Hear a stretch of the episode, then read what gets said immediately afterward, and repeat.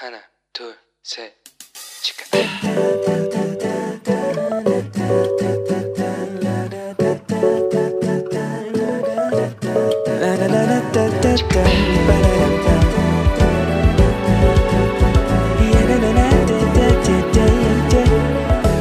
Here we go.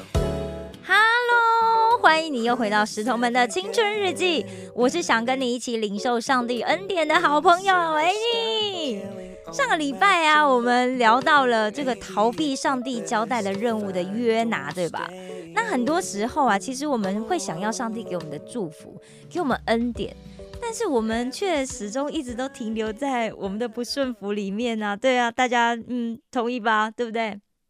好，就像啊、大家应该有看过，就是很多小孩啊，就是爸妈不给买玩具啊，不给买冰淇淋啊，或者是不给去玩游戏机的时候，他们就躺在地上大哭大闹那种，有没有？滚来滚去耍赖的那种，这就很像我们会讲说，哎呀，我不管啦，我就不想改呀、我就不想做啊，我就觉得这样很很累呀、对不对？所以我就就是要这样。那但是上帝，你还是我还是要你给我祝福，你还是要给我恩典啊，我不管啊，对不对？好，但是大家一定有听过一句话：顺服就会蒙福啊。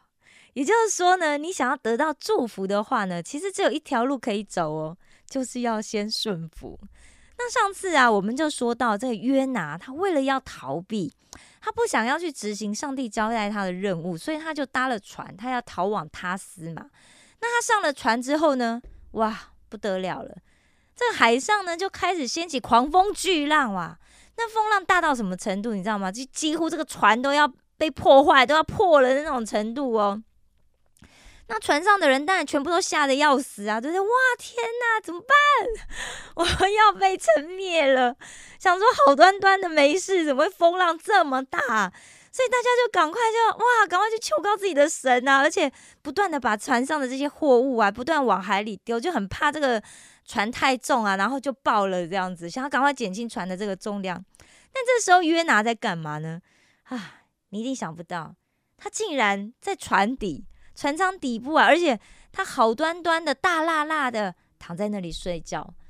大家知道吗？圣经里面呢、啊，我记得啊，另外一个可以这样子睡觉的人只有耶稣，只有耶稣可以在狂风巨浪的船舱里面，然后安然入睡。所以你看约拿是不是一个奇葩？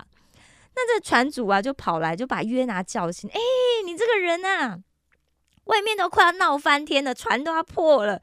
你怎么还可以继续睡啊？你赶快起来，求你的神，或许你的神也可以顾念我们，让我们不会被灭亡啊！所以这船上的人就想说，聚赶快聚在一起，说不行不行，我们赶快来抽签，看这个灾难呢，到底是因为谁的缘故才临到我们的身上？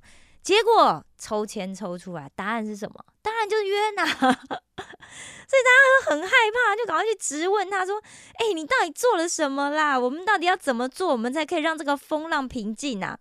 就约拿怎么讲呢？约拿就说：“那你们就把我抬起来，就丢在大海啊，海就会平静了啦。”然后他说：“我知道你们遭遇这个大风浪是因为我的缘故。”哇，他说什么？他说：“我知道哦。”他说他知道，诶，他说他知道会有这么大的风浪是因为他哦，会遭遇这些灾难也是因为他哦。诶，你看约拿是不是真的很搞笑？他明明知道哦，而且所有的人，甚至他自己哦，可能会因为这个大风浪就会葬身海底，是因为为什么？因为他违背神的托付哦。所以大家有发现一件事吗？很多时候啊，我们遭遇到这个困难或者是挫折，其实我们并不是不知道为什么。诶，如果我们是因为不知道，所以我们做错了，我们误犯了。这样的话，我相信神不会重重的惩罚我们，而且圣灵一定会来提醒我们。但是呢，有很多时候呢，是是怎么样？就是我们明明知道，就像约拿说的，他知道，我们明明就知道，但是就是因为我们不想要，我们就不顺服，我们就叛逆，我们就想要逃避，所以我们才会遇到这些困难。那最重要的是什么呢？也就是说。当我们知道这是我们应该要做的事情的时候，我们应该要怎么去面对？也就是说，我们应该要用什么样的态度来回应，才会有好事发生。好，首先就，唉，先深深呼一口气吧。因为如果这件事情其实你真的很不想做，而且你真的觉得哇，我为什么要去做的时候，先深呼一口气，哈，先先缓缓你的情绪，然后呢，不要太多偷懒、叛逆的想法，你就去面对，你就去做就对了。当你接到一个你很不喜欢的任务，但你却又一定要去做，又或者说啊，就是只有你才能够做的，比如说学习呀，就我们不要用读书哦，因为有些人可能就是很不喜欢读书，那边学习，你不读书，你总是要学个技术嘛，对不对？所以有很多同学会觉得，哎，我就不擅长读书啊，不擅长学习，我就不喜欢呐，我也不想要，但是爸爸妈妈却坚持你一定要，哎，现在就是你要学习的时间，你就要读书的时间呐。那你可能就会很想要逃避，或者你就像行尸走肉一样，你就想，哎呦，随便应付一下，对不对？然后赶快毕业就好了，成绩怎样也不重要，我只要赶快毕业就好，以后人家也不会看到我的成绩。诶，在韩在韩国求职好像不是这样子哦。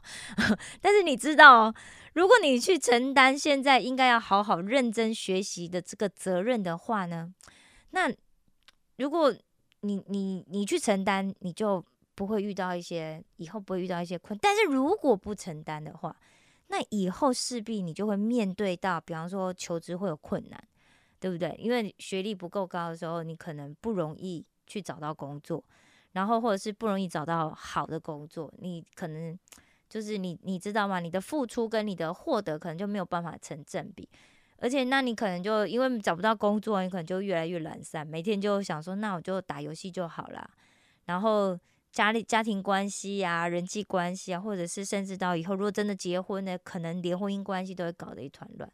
那又或者是说，比方说你已经毕业了，但是你就不想找工作哦，你就觉得啊，每次工作就要面对一大堆那种公司很复杂的人际利益关系呀，然后你就很不能够适应，或者是说你工作你就做不长久啊，然后一直反反复复离职啊，求职，然后求职没多久之后又离职啊。然后就一直很不稳定，但是每天还是要吃饭嘛，你还要缴房租，要过生活啊。然后就开始怎么样？开始去借钱，就变陷入负债的困境，然后把自己经济状况搞得一团糟。哎，这些事情难道我们事前不知道吗？老实说，你不知道吗？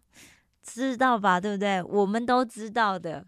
那如果知道了，但你却依然坚持，我们就是要照自己开心、自己。快乐自己爽的意思去做的话，一点都不想改过啊。